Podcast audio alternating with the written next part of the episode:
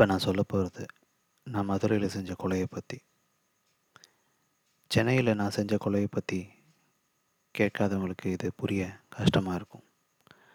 மதுரையில் தேர்தலுக்கு ஒரு நாள் முன்னாடி தேர்தல் வேலை எப்படி பரபரப்பாக நடந்ததோ அதே மாதிரி ஒரு சம்பவமும் பரபரப்பை ஏற்படுத்துச்சு. அது மதுரையில் இருக்கிற ஒரு பெரிய பில்டிங் கான்ட்ராக்டர் ஆரோக்கியராஜ் மனைவி ஜெஸ்ஸி சேர்த்தது. ஆரோக்கியராஜோட மாமா வேட்பாளர்ன்றனால அன்னைக்கு வீட்டில் அவர் இல்லை. வீட்டில் வேலை செஞ்சவங்களில் ஒருத்தருக்கு உடம்பு சரியில்லைன்னு வேலைக்கு வரல. இன்னொருத்தர் ஓட்டு போட சொந்த ஊருக்கு போயாச்சு. கேட்டில் வாட்ச்மேன் மட்டும்தான். ஜெஸ்ஸி எப்போவும் நான் வேலை செய்கிற பார்லருக்கு ஃபோன் பண்ணி ஆளை வீட்டுக்கு வர வச்சு வேலை வாங்கிக்கும். நான் நிறைய தடவை அந்த வீட்டுக்கு போயிருக்கேன். அதனால் என்ன அந்த வாட்ச்மேனுக்கு நல்லா தெரியும். எனக்கும் அந்த வீட்டை பற்றி தெரியும். எப்படா வாய்ப்பு கிடைக்கும்னு காத்திருந்த எனக்கு? ஏப்ரல் அஞ்சு ரொம்ப வசதியாக அமைஞ்சது. ஜெஸியை கொலை பண்ணேன்.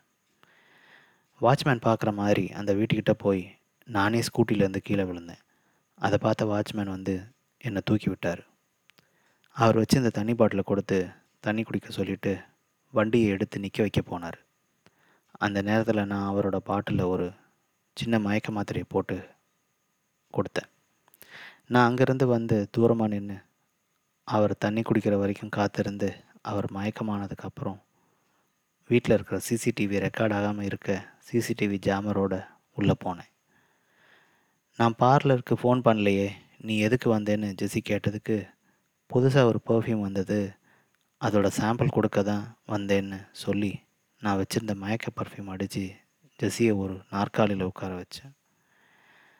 மதுரை கண்ட்ரோல் ரூமுக்கு கால் பண்ணி ஃபோனை தலையோடு வச்சுக்கிட்டே போட்டுட்டு கழுத்தை அறுத்துட்டு கிளம்பிட்டேன்.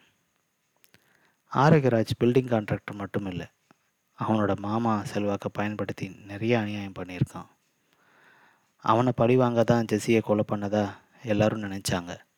போலீஸும் அந்த கன்னடத்துலேயே விசாரிக்க ஆரம்பித்ததுனால என்னை கண்டுபிடிக்க வாய்ப்பில்லை. விசாரணை நடக்கும்போது ஒரு நாள் ஜெஸியோட அப்பா கிட்ட ஜெஸி இறந்த மாதிரியே சென்னையில் ஒருத்தர் இறந்தாருன்னு சுரேஷோட ஃபோட்டோவை காட்டினாங்க. சுரேஷை பார்த்ததும் ஜெஸியோட அப்பா ஆண்ட்ரூஸ் மயக்கம் போட்டு விழுந்தார். மயக்கம் தெளிஞ்சு அவர் எழுந்திரிச்சு சொன்னதை கேட்ட போலீஸ் ஆரோக்கியராஜ் எல்லாரும் ஆடி போயிட்டாங்க. அது இருபது வருஷத்துக்கு முன்னாடி சென்னையில் ஆண்ட்ரூஸ் குடும்பம் வாழ்ந்தப்போ நடந்தது. அப்போ சுரேஷ் ஜெஷியோட தப்பான உறவுனால் உருவான பெண் கரு தான் நான் ரெண்டு குடும்பம் சண்டை போட்டுச்சு. நடந்த தப்புக்கு அவன் தான் காரணம் அவ தான் காரணம்னு சுரேஷ்க்கும் ஜெசிக்கும் கல்யாணம் பண்ணிக்க விருப்பம் இல்லை வெறும் காம வெறியை தீர்த்துக்க செஞ்ச பாவம் தான் கரு உண்டானதே மூணு மாதத்துக்கு அப்புறம் தான் வீட்டுக்கே தெரிய வந்தது.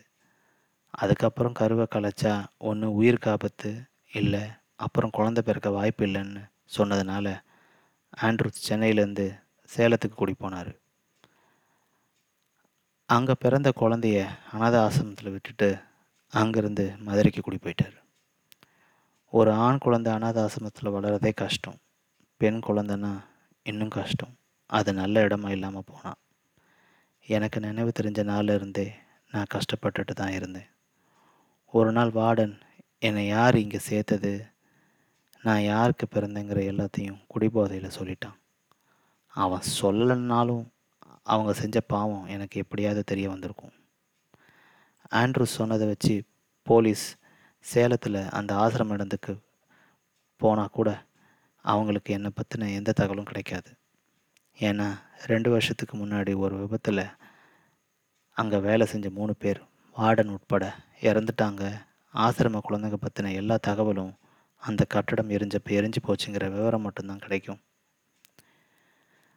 அங்கே விபத்தில் அங்கே இருந்த பசங்களுக்கு ஒன்றும் ஆகலை. நான் தான் அவங்கள பத்திரமா வெளியே கூட்டிகிட்டு வந்து அந்த மூணு பேருக்கு அவங்க அங்கே இருந்த என்ன மாதிரி குழந்தைங்களுக்கு பண்ண பாவத்துக்கு பரிசு கொடுத்தேன்.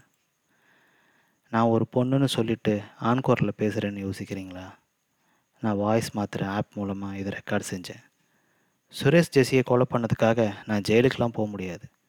ஏற்கனவே பதினெட்டு வருஷம் ஆசிரமன்ற ஜெயிலில் நான் வளர்ந்தேன். நீங்கள் சொல்லுங்கள் என் வாழ்க்கை இப்படி ஆனதுக்கு காரணமானவங்களை நான் கொலை பண்ணது தப்பா?